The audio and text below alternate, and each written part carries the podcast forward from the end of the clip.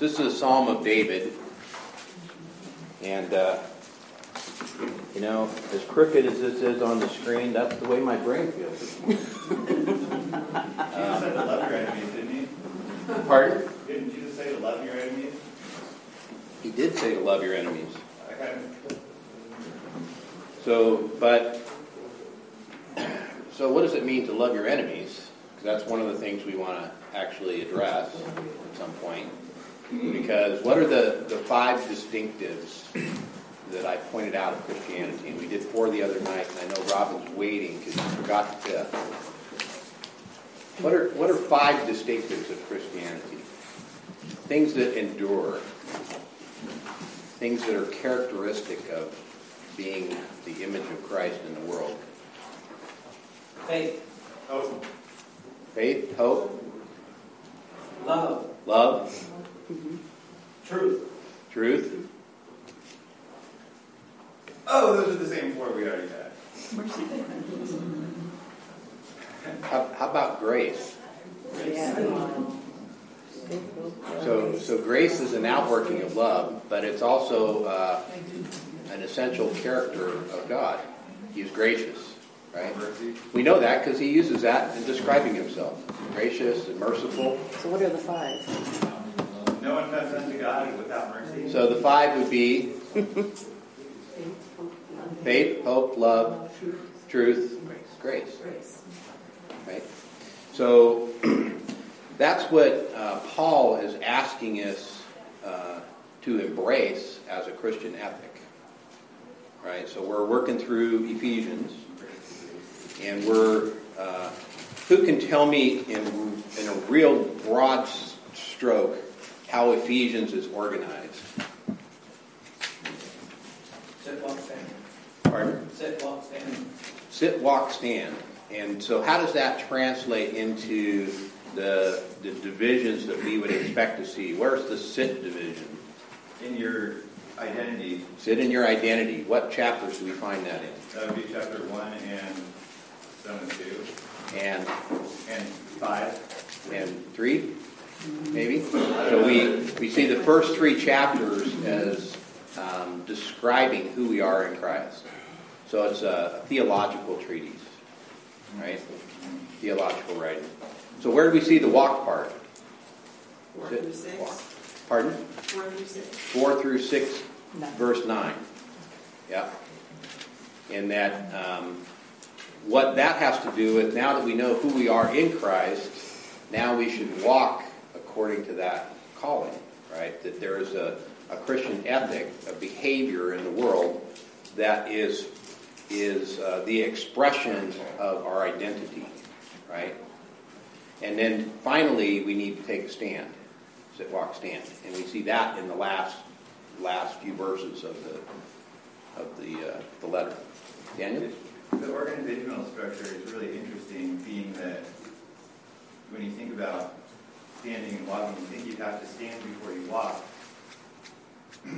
But in this case, you have to walk before you stand because you have to become mature before you can stand firm in the day. Right. And and I think you actually uh, characterized it there when you said stand firm or stand fast. And you actually see that in, uh, and I'm going to jump ahead just a little bit to, to help expand on that. So if you look at chapter six, verse ten, it says, "Finally, be strong in the Lord and in the strength of his might." So you have to grow up in Christ, being strong in the Lord. "Put on the full armor of God so that you be able to stand firm against the schemes of the devil." So there is an adversary who we do want defeated. And when that triumph occurred, all of the angels in heaven cheered. Those that stand with God, all those that um, are faithful and true to him, cheer at the defeat of the adversary, right? So when you're talking about aren't, aren't we supposed to love our enemies? Um, well, there is an enemy who we are not to love in the sense of um, wanting to be like or wanting to... They can't receive grace or mercy. Or... Right. So once separated from God for eternity, there is no grace, there is no mercy, there is no loving kindness, That's a pretty pretty uh, bleak reality. Bad place. And yet it's true. Pardon? It'd be a bad place to be. Be a bad place to be. Now, fortunately, where we stand in God's kingdom and economy, um, we have opportunity to both turn to Him, which is what the psalmist is talking about in Psalm um, one forty-three. So this is a psalm of David, and he's like, wow, he's pouring out his heart here. And he's asking God to, to answer in God's faithfulness and righteousness, and to be um, gracious and merciful, right? Do not enter into judgment with your servant. For in your sight no living is righteous, no living man is righteous. For the enemy has persecuted my soul, right? So we do have an enemy that is persecuting us. He has crushed my life to the ground. He has made me dwell in dark places, like those who have long been dead. Therefore, my spirit is overwhelmed within me. My heart is appalled within me. When I read that, it's like, you know, there are mornings I wake up, that's it. That's the way I feel. Um, and that's what David's doing. He's pouring out his heart at the unrighteousness that he sees in himself. But the good thing is, is that he sees that because he sees God's righteousness, right? So he's looking to God, which is why he sees the place that he is truly in, and that humbles him, right? He says, I remember the days of old. I meditate on all your doings. I muse on the works of your hands. So he's thinking about God. I stretch out my hands to you. My soul longs for you as a parched land. That's that's the place that we get to when we're convicted of our unrighteousness and we have this incredible yearning and desire to be present with God in His righteousness. We actually thirst. You know, that Psalm forty-two talks about how the deer pants for the water brooks, right? That's, that's the same kind of longing. And then he says, answer me quickly, O Lord, my spirit fails. Do not hide your face from me, or I will become like those who go down to the pit. Let me hear your loving kindness in the morning, for I trust in you. Right? That's that's the way sometimes our life looks. That we're in this place of, man, I am just underneath the load. That's what it feels like.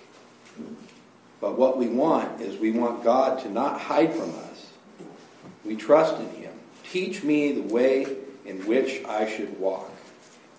For to you I lift up my soul. And that's what we're now looking at in chapter four and five and the first part of six in Ephesians. Teach me the way that I should walk. For to you I lift up my soul. Deliver me, O Lord, from my enemies. I take refuge in you. Teach me to do your will. For you are my God. Let your good spirit lead me on level ground. So he's making an appeal to the Holy Spirit, which we understand that Paul has a real passion for people to understand what it means to walk in Christ, to walk in the way of the Lord. And that he knows that, that the strength of that is in the, the uh, empowering of the Holy Spirit. We see that in other letters of Paul as well. So we're studying Galatians on Friday night.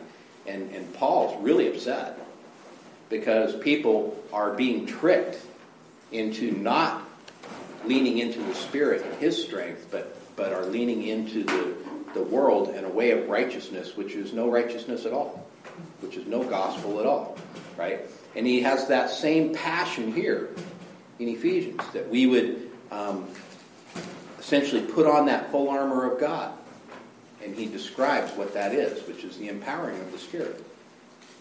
So when we look at, uh, you know, and, and you obviously can tell why I picked this psalm this morning, because it's about um, teaching the way in which I should walk, teaching to do your will, and that the result of that is that we are revived. For the sake of your name, O Lord, revive me. In your righteousness, bring my soul out of trouble. And in your loving kindness, cut off my enemies and destroy all those who afflict my soul, for I am your servant. So if you've gotten to this point in Ephesians, as you're reading through and you're understanding your identity in Christ and what He's about doing for you and in you, right? Now, how how do we cooperate together with the Spirit? How do we walk? And that it's not in your strength, but in God's strength that we do this. And yet, we keep thinking that it's our strength, that we need to pick up this, this load of righteousness and come underneath it, right? That's that's not quite the way it works. It's more a, a collaboration between us and the Spirit. So when we talk about the work of conversion, conversion occurred. It was a, a point in the past. And we understand that from John chapter three when Jesus is talking to Nicodemus, talking about being born of the Spirit. It was something that occurred. It's a peculiar point in time. And sometimes we refer to that. I was saved in August of nineteen seventy-six. I think that's what it was. And uh, so, you know, I'll go, or it was July. So I'll go back to that date, right? But when I look at that date and when I look at what followed, man, that just started the journey. I was not there. So it's a point in time in the past where our conversion began. It is a, uh, a present reality that God is working out our conversion in walking with Him today. He is growing us up. So I don't know anybody that is grown to the maturity of their final breath at their first breath, right? You have all of those moments in between. And some take responsibility for that and cooperate with God, and some fight against it, right? And so at the final breath, they might say, wow, I could have come a lot further, right? But but nonetheless, it's a present reality conversion is, but it's also a future state that we understand. The Bible tells us that. It gives us all three tenses where we have a, a hope that we look forward to, where when Christ appears in His glory, which is the glory of eternal life, having an eternal body, we will appear as He is. That's what it tells us in Colossians three, uh, chapter three, verse four. So that's a, a future hope that conversion will come to a completion, right? But we need to understand that it's a process, and that sometimes troubles us. Daniel? Uh, I forgot what I was going to say. That's okay. If it comes to you, raise your hand back again. Oh, it, uh, it, it troubles me. Mm-hmm. uh, yep. I, I, I remember. Um, the author of Hebrews, right, uh-huh, gives us um, a list of individuals that um, were undergoing that conversion by faith, right? And that um, that's how you walk by faith. That since, and with all these witnesses, you know, therefore let us lay aside these things that, you know, keep us from our walk, and walk with, you know, assurance, because Jesus did it all the way to the cross. Indeed. And and what you see, so what you would call there, that assurance, is in God's faithfulness. So I go back to the psalm again. And what is the first thing that He appeals to? Answer me in your faithfulness. See, God is a promise keeper. He made a promise, and He's going to keep it. And He is keeping it. And He kept it. Right? So, that's that's important in understanding who God is and what He's doing, which is part of understanding our identity in Christ. Which is why Paul took three chapters just going through that theological aspect of who we are in Christ before he turns to the Christian ethic. How now shall we walk? Right? How now shall we, shall we respond to this truth? It's interesting. It's like he goes. It's like he goes backwards logically from like something that we were. If we were doing it ourselves, we'd go the other way. But sure, we we put it. together the plan, yeah. right, which would have a whole bunch of steps in it. And as right. we marched through the steps, we would check them off. Right, right. So we'd get to the end of our plan, and we would be no better off than in the beginning. In chapter one, it starts with why. He tells us why, yeah. or for what reason, for, and then he tells us, yeah, backwards. And that's because God has an eternal plan from before the foundation of the world. Right. He called us, right?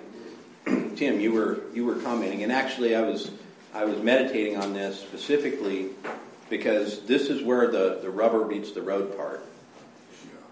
Yeah, and I'm not doing so well. So, I think I told you last week, mm-hmm. but I've just been having a sewer problem, right? Right. Okay, so overall I've been blessed. Really, I have. Mm-hmm. And, you know, so you'd think I'd be relatively mature in Christ.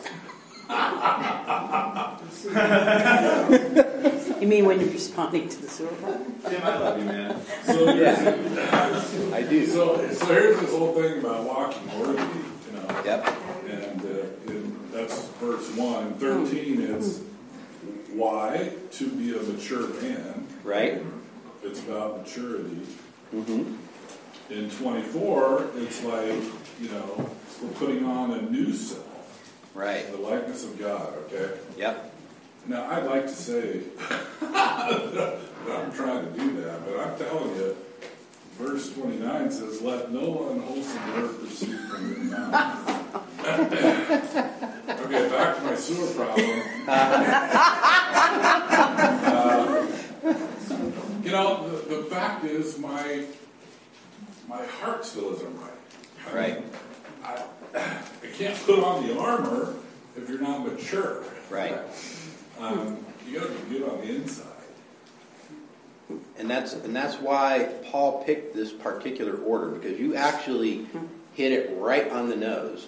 And the reason why I started with Psalm one forty-three, because where we stand oftentimes is crying out like David. It's like, I'm being crushed here, Lord. I am so unworthy and unrighteous, and I stand in the presence of your righteousness and your worthiness, and I am not worthy to walk in a manner uh, to which I have been called, right? And yet what Paul wants us to understand is that, um, and he gives us kind of this theological introduction of ethic in the first sixteen verses of chapter four. So he hasn't got to the how yet. Um, and when he starts getting to the how is in verse seventeen, and that's what we covered last week. So I'm gonna I'm gonna read the what, and then I'm gonna read the how, and we're gonna pick up at verse twenty-five this morning. So if we read through chapter four, and I'm and I'm actually gonna read. Um, I'll, I'll give some commentary as I go through.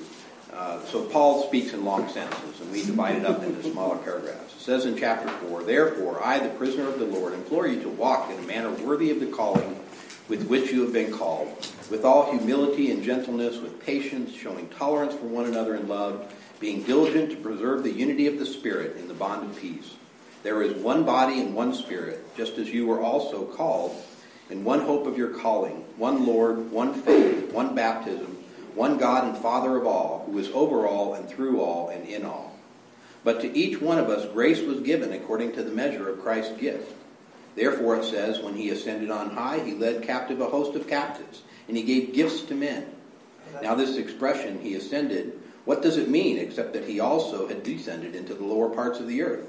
He who descended is himself also, he who ascended far above all the heavens, so that he might fill all things.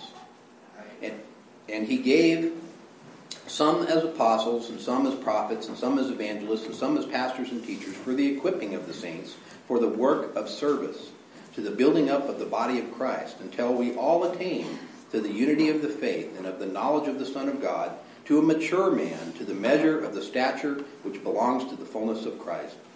As a result, we are no longer to be children tossed here and there, by waves, and carried about by every wind of doctrine, and by trickery of men, by craftiness and deceitful scheming. But speaking truth in love, we are to grow up in all aspects into him who is the head, even Christ, from whom the whole body, being fitted and held together by what every joint supplies, according to the proper working of each individual part, causes the growth of the body for the building up of itself in love. It's like, wow, that's an incredible... Um, what of, of Christian ethic and the church's outworking in the in the world, right? As well as not just unity in this world um, for the purpose of being the hands and feet of Christ, but also unity with Christ in all eternity. There's just it's chock pack is packed chock full here of incredible truth, and we unpacked some of that as we move through it. And I'm not going to regress to that unless you guys ask a specific question. But what he set the the uh, the frame for here is for what is going to follow. So now we get into the how. How do we do this? How do we answer to this high call? How do we become worthy? How do we um, mature such that we can participate in building up this body in love? So he goes on to say this, and, and he's going to break us up into walk differently and walk righteously. And what you're going to see is walk differently is uh, verses seventeen through twenty-four. And for Paul, this is two sentences. And we break it up into two paragraphs. That's the way Paul is. He writes in long sentences. So here's the first sentence.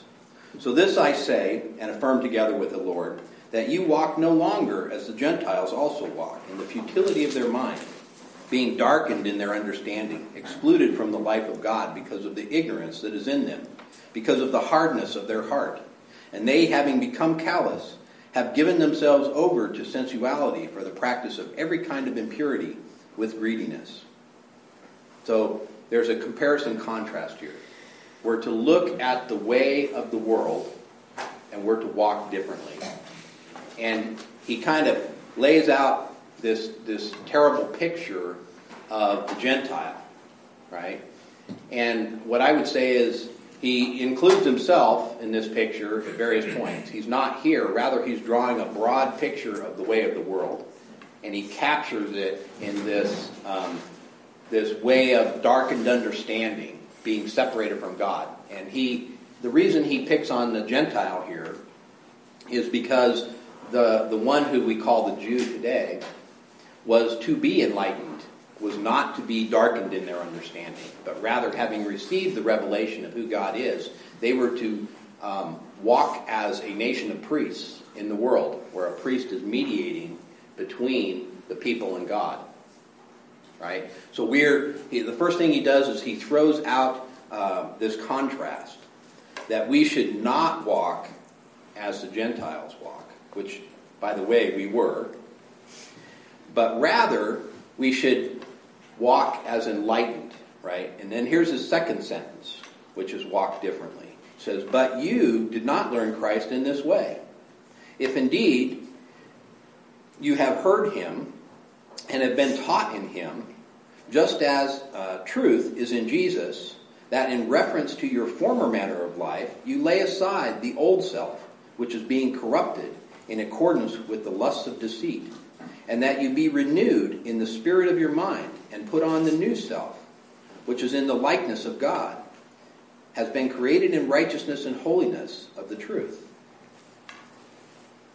I added a little bit of interpretation there. It should be, um, which in God has been created in righteousness and holiness, and that's true, but I uh, we actually are image bearers, so I added an extra word there. So, um, and what I would say is that your uh, translators interpret according to bias, and part of their bias here in, in uh, New American Standard is in the likeness of God, because they're trying to express that this is an image issue, that we are God's children created in his image, and we have certain communicable attributes when we are redeemed. We have communicable attributes even when we're not redeemed, but when we are redeemed specifically, we can reflect his righteousness. We can reflect, reflect his graciousness. We can do that in uh, faith, hope, love, truth, and grace, right? So what troub- what is troubling, and for from your comment, uh, Tim, is this putting on the new self, putting off the old self, which is being corrupted in accordance to the lusts of deceit, and putting on uh, the new self. So shouldn't the old self go away? so, so what I would say, what I would say, yeah. So again, let's let's look at this is talking about conversion, and he's going to give us specifics here in verses twenty-five through verse five dash two. Okay, so that's where he gets into the specifics of what it means to put off the old and put on the new. So first he's giving a, a, a picture. And part of this picture is like a picture of baptism, right? So when we're baptized, we are baptized into Christ's death. Now what does that mean that we're baptized into Christ's death? You're united with baptism so that Christ was raised from the dead through the glory of the Father, which you might walk in the newness of life. So, so being baptized into Christ's death, I, I heard some, some others speak up. United. United, so there's a unity with Christ, and that we are actually um, embracing Him um, as our Savior. He is standing in our place, right? So we understand that there's a an un, there's a an aspect of um, substitution involved that is very intimate, very intimate. Christ died for all, but Christ died for me. Christ died for you, right? And that's very intimate connection um, and a substitution where he actually died my death. And we read that he took on my sin and my guilt. So when I read through at different parts of the Bible and I see, what does it mean that Christ dies? It means that my sin, which was not his sin, he was completely sinless. In fact, he's the only one that could actually take on my sin because he was sinless. He took my sin and the guilt associated with my sin. And in that, I was buried with Christ. His death is my death. My sin and my guilt is buried in his death. And then I am raised in new life. So you have this, this old man that is corrupt and is being corrupted in accordance with the lust of deceit. So you see um, a present tense here, right? And that we be renewed in the spirit of our mind by putting on the new self. That we are to be raised with Christ into that place where when he stands before God, having taken our sin upon himself, he has no sin of his own, but he has our sin. When he stands before the Father in judgment, the Father can declare him not guilty. Because he, the sin was not his. It was ours, but he bore it for us. And he paid the penalty fully for that. And when God says, not guilty. His not guilt transfers to me as not guilt. I am justified. Not just as if I had not sinned, I, my, but my guilt has been borne by another. I have been buried in his death. He took my guilt. And I have been raised in his life. When Paul, when he says we're raised in justification in new life, right? There's other verses which I can point you to that actually say that. That's what it's talking about, putting off the old man, putting on the new man. It's part of our identity, but it's an identity that translates into how we walk in the world. And that's what he's going to now unpack. But so, but that is the problem, yes. Yeah.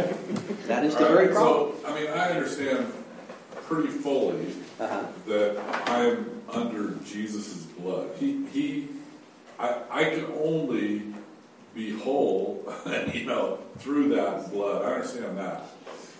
My problem is, okay, you're supposed to become this new man, this maturity. You're supposed to be on this road, right? I call it, I guess, to yep. being more mature and being more Christ-like. Right. And so I go the next step. I mean, back to my story last week. Right. uh, hopefully, no unwholesome word came out of my mouth. I can't guarantee that it didn't. But the problem is my mind. It was in my mind. Yes. And so it's just like, you know, Jesus says, and we look on the wall and, you know, you've already committed the sin. Right. You look at your brother and you're angry. You've already committed. So I'm looking at myself going, wait, okay, I don't know if I said anything bad or not, but boy, I sure thought it. Yeah. yeah. Okay, so I've, what's the... I've done that, and so, it slips so out. So why is that? That's the old man. That is that is the old man, but You'll notice that it's a present tense here.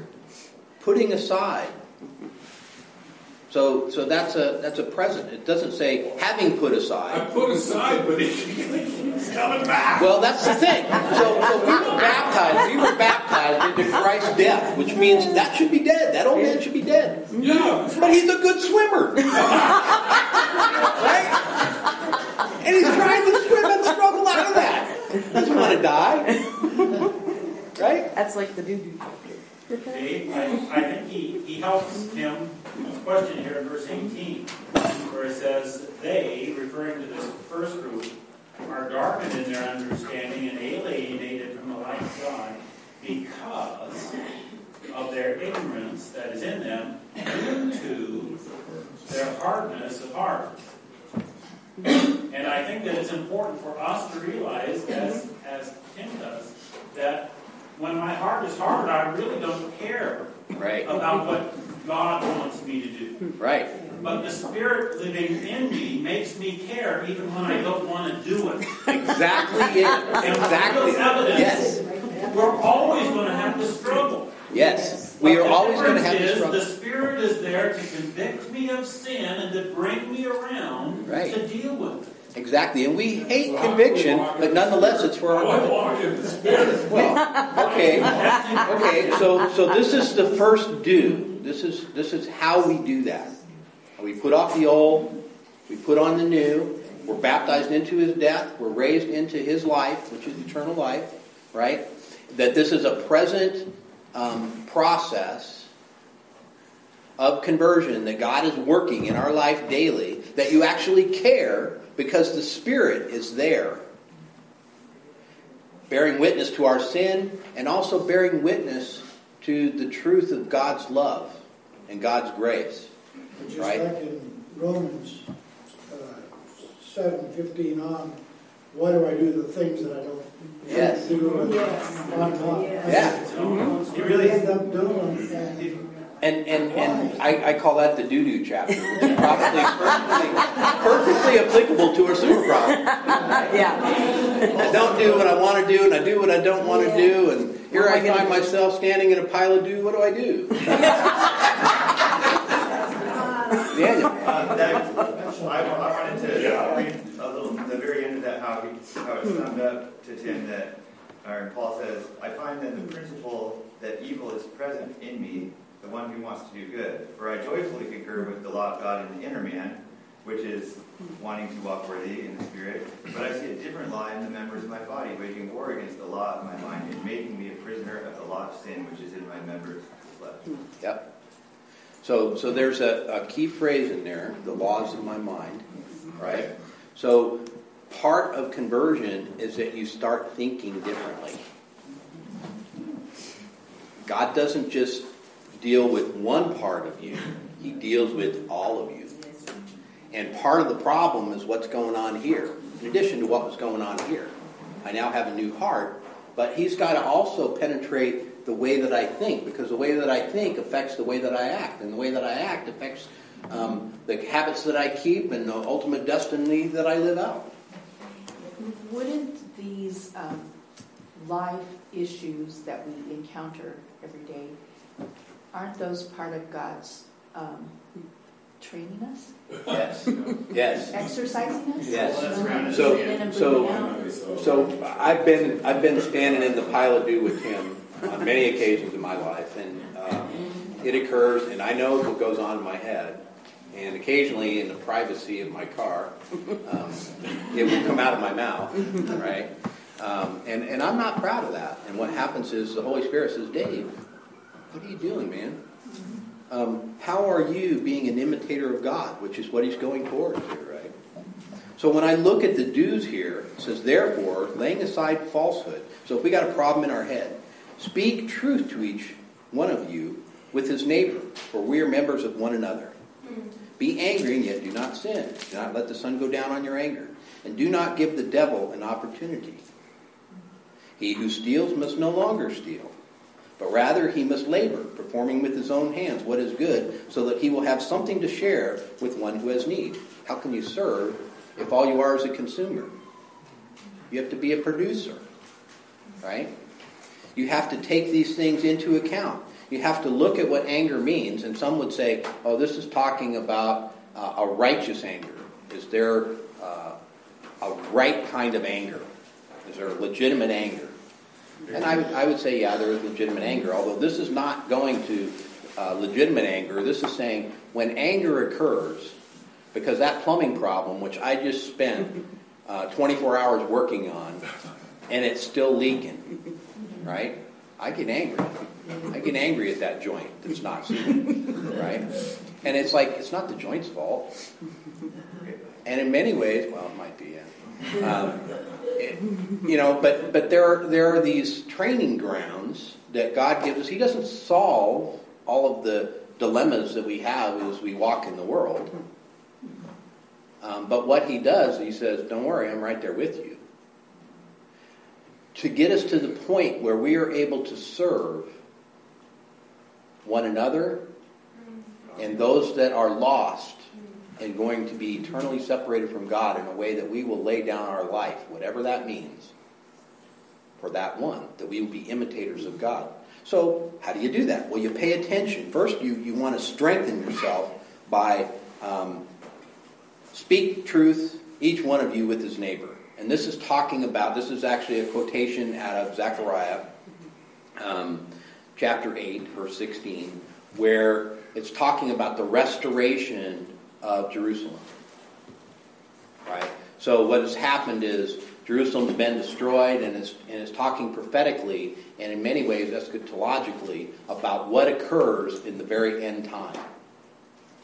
Right? One of the things that occurs is that there's a transformation Uh, within the um, the Hebrews, the Jewish nation's remnant of of their heart, where they turn and they see Messiah, and they want to participate in the goodness that God is bringing about in the world, the restoration. And and the first thing that they do is they speak truth, each one of you with his neighbor. They're proclaiming the goodness of God. So if you want to know how to become the goodness of God, proclaim it. Proclaim his goodness, not your own. Proclaim his goodness. For we are members one of another. And be angry and yet do not sin. Don't let the sun go down on your anger. Right? So this is talking about specific things that we can do in order to be holy as he is holy. So this is... This is and this is hard. It's like, okay, it doesn't it doesn't mean that you'll never get angry, Tim. Um, but when you get angry and that conversation is going in your mind, what are you going to do with that? That's what it's saying. What are you going to do with it when it happens? Sometimes we're going to fail. It's going to squeak out. And hopefully my windows are up and my doors are closed. Right? Because it happens. It's a it's a present process. Either that God or you don't have a, cro- a little cross sticker on the back of your... You know, I have, I have no bumper stickers, no none of that stuff, because I don't want to bring shame to my Lord yeah. because yes. of my personal failure. Mm-hmm. I do want to proclaim God, but I'll proclaim God by um, the, the way that I live um, for him that brings glory and honor to him, not through a bumper sticker on my car. Right? Bumper sticker on my car saying, believe the believe the bumper, don't look at me. Right? It's like, no, no, no, I need to change, I need to grow up such that regardless of where I am, even in my failure, they'll see the Lord's redemption and redemptive message to the world. When we realize that our heart has been changed by the Spirit, then when I respond in a way that is unbecoming, that's when he reminds us here in verse thirty. He says that we are not to grieve the Spirit of God. And how do I grieve him? By not confessing, not repenting, right? Not coming back to him. And, you know, there's very few verses, really, between this realizing my heart is different now and God is convicting me of sin. And when he does that, he wants me to respond immediately. Right. By repenting and confessing, and not stay in that position. And that's how I grow. I wrote the, the, the process of getting mad lessons. Right. As I realize that the Spirit is there and available to me, and I confess my sin, and I deal with right. it, ask for His help, and move on. Right. I would try to do better with the help of the Spirit. And, and when the Spirit, to help us, to strengthen us, to cause us to grow up, convicts us of sin, um, what we do with that is vitally important. So the, in the, the Levitical uh, law, they would they would have a sacrifice for um, realized unintentional sin, right? Like once you realize right. that, this, that you're sinning, you can go right forthwith and have make a sacrifice for right. ritual mm-hmm. for, for yep. your main relationship, which is right. confession in this case. Right. That that act of confession, and just because you confess doesn't mean that you don't fall right back into it, because then the Spirit will come right back and say, "What did we just say?" Right. And that feel, does not feel good. Right. It does not feel good to be convicted of sin.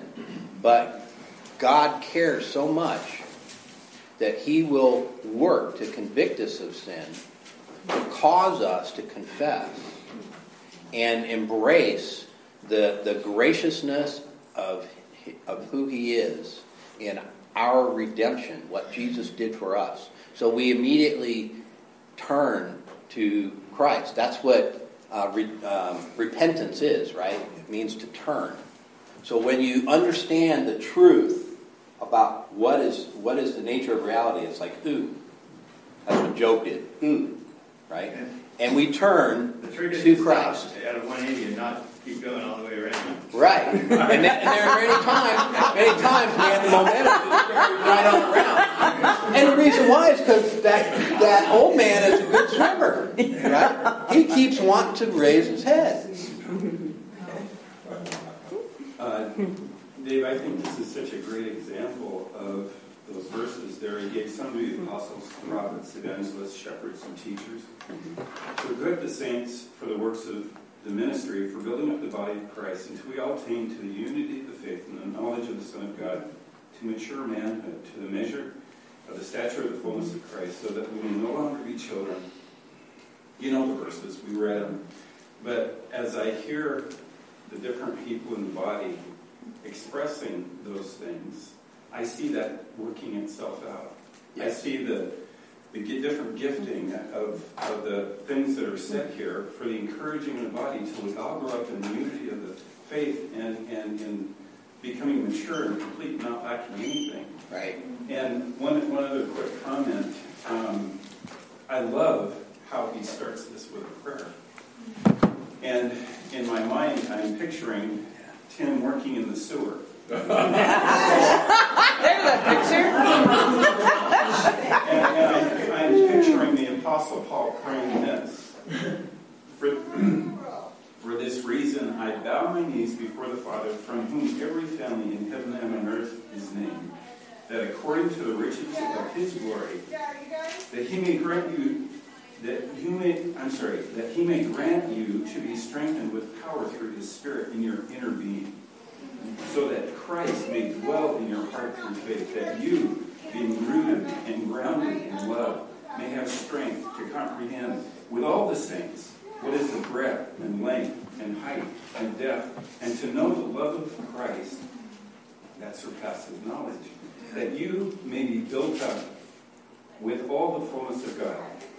Now, it's not to you to get better and better and better, but now to Him who is able to do far more abundantly than all we can ask or think, according to the power at work within us. To Him be glory in the church and in Christ Jesus throughout all generations, forever and ever. Amen. My dad, when we have a family story. We had a sewer in a home we'd lived in about twenty years, and he was outside singing, "Will you please forgive me? There's no children here." But he was singing, this is terrible, but it's true. He was singing, working in the P I S S, working in, and he was singing it and laughing. And Tim, when you tell me that story, it's like, I've been there. I know. And my dad was singing this song. And um, I think that we experience God's grace sometimes the most when we're in Right. Right.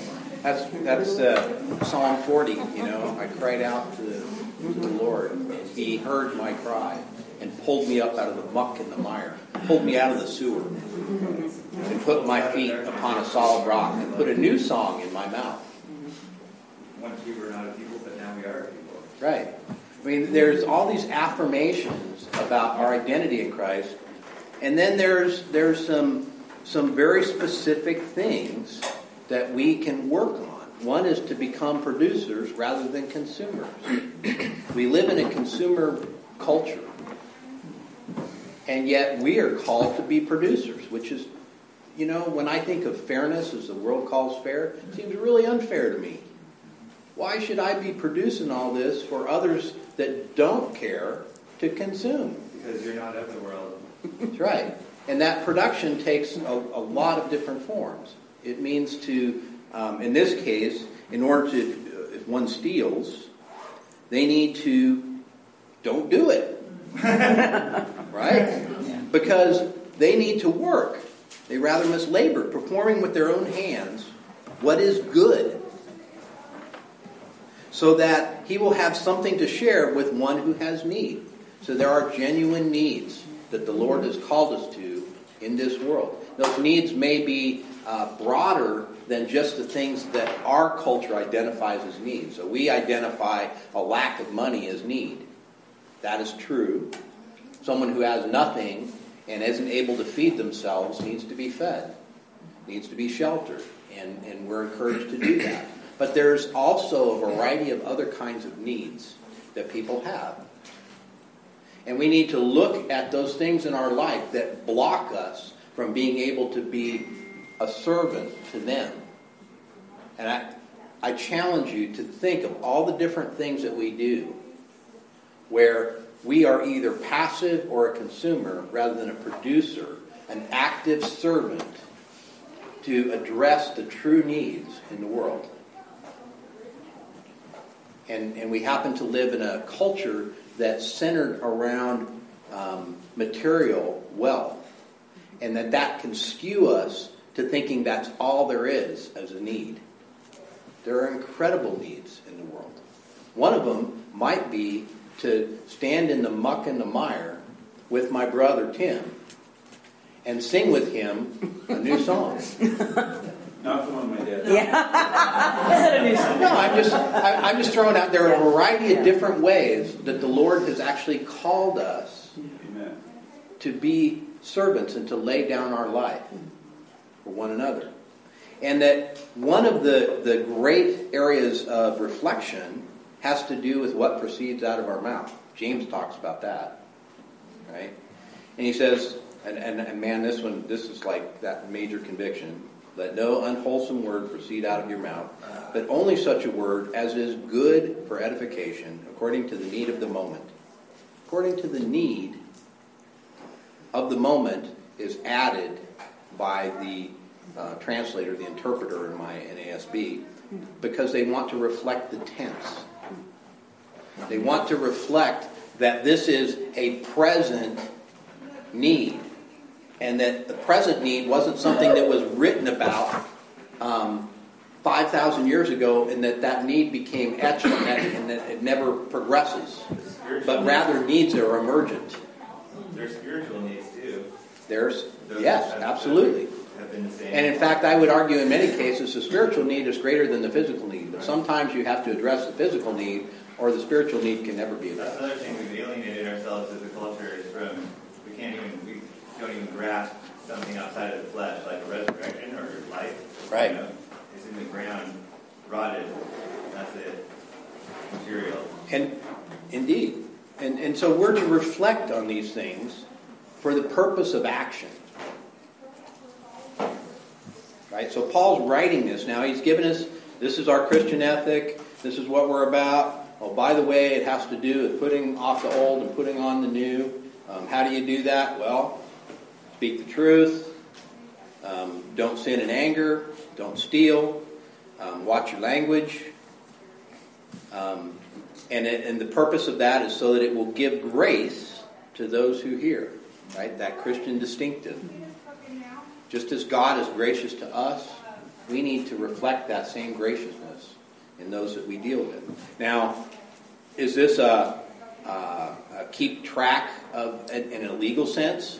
Like, do I have a recorder on all the time, and at the end of the day I go through and it's like, oh, there was a moment that I could have sworn and I didn't, and oh, there was a moment that I could have sworn and I did, right? No, no, no. It's not a matter of keeping a tally. There's a lot of, you can't spell grace without gray. That's right. Rather, what's what's going on here is that it's a it's a renewing of your mind, right? It's taking what's in your heart and it's moving it up a few inches. And that that's what's going on here, and that it's a continual process. It isn't something that you're already there. If you were already there, he wouldn't be writing this. Right? And so he says, do not grieve the Holy Spirit of God, by whom you were sealed for the day of redemption. How do you grieve the Holy Spirit of God?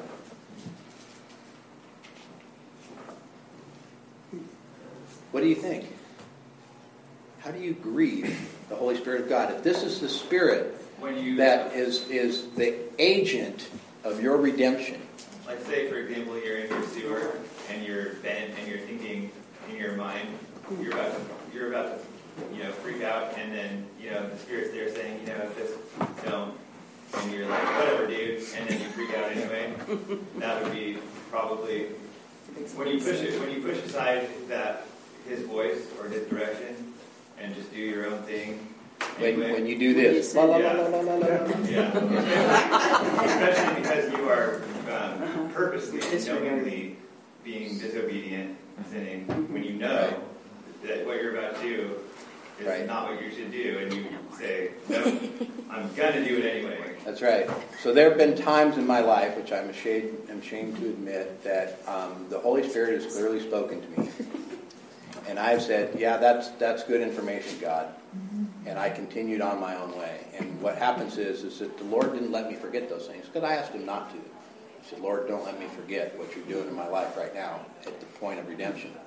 And uh, and so I, I don't forget those moments that I grieve the Spirit um, for my own good, right? Because I know I'm I'm fully capable of doing that to God. Saying, yeah, that's good information, now leave me alone. I'm going to continue on the course that I've determined is right and good. Even though I know it's not right and good. I'm Even though I know it's not right and good. Yeah. Truly. But nonetheless, by golly, I've chosen this. This is my choice. Get out of my way. Right. And I've, I've done that. And I hope none of you have done that, but I suspect probably some. Yeah. Um, and, and that, I know that I grieved the Spirit by la la la la la la. Right? I know that I have grieved the Spirit by not repenting once I came to a full understanding. Paul tells us that every son whom I love, I discipline. Yes. And the first thing that I need to remember is the fact that he does discipline me means that he does dwell within me. Yes. And uh, that's a good sign. When I am like Tim, Tim, I'm, I'm aware of what I should do. The Spirit is speaking. That's a good sign. And I then need to be responsive to the Spirit. I don't need to be right. responsive to the Spirit. I have an opportunity here. Right. And, and we are not going to be perfect in this. We need to understand that. I wish we could be. He's the vine dresser. He is the vine dresser. He is pruning to bring forth good fruit. Right? We don't get you on guard. I mean, yeah. he's not, oh, no. Yeah. No surprises. He's, he's very much aware. That's right. There's no surprises. And, and in many ways, it's kind of like our kids, you know, when they're growing up and, and we know that um, they're going to make some foible, right? Like the first time your child lies to you. It's almost humorous, right? But it's also grieving.